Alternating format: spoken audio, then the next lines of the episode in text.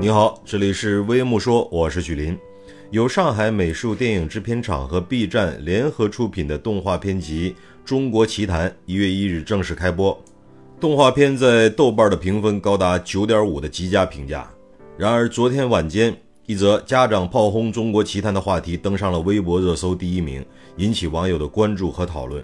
据了解，有家长在某平台发文，他说：“一个动画片一般应该是给儿童看的吧？”那作为一个儿童看了是什么反应呢？我的孩子看第一集的时候被乌鸦装鬼给吓哭了，第二集开始不到一分钟就吓哭了。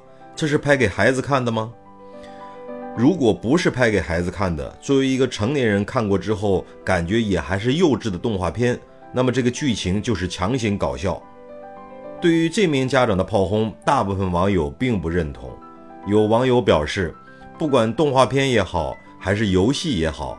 家长的引导很重要，不会引导把锅推到动画片身上，欺负他们不会说话呀。没有人强制你给孩子看，如果不适合可以不看。信息时代，内容与用户本身是互相选择的。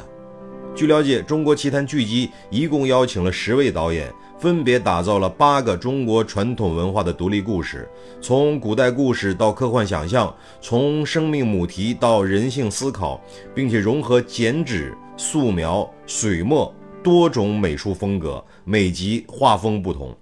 那么，这样一部精心制作的动画剧集，能够引发一些人的讨论。甚至有一些人的不满，我觉得也是正常的，因为没有任何一个作品能够满足所有人的需求，满足所有人的口味和愿望。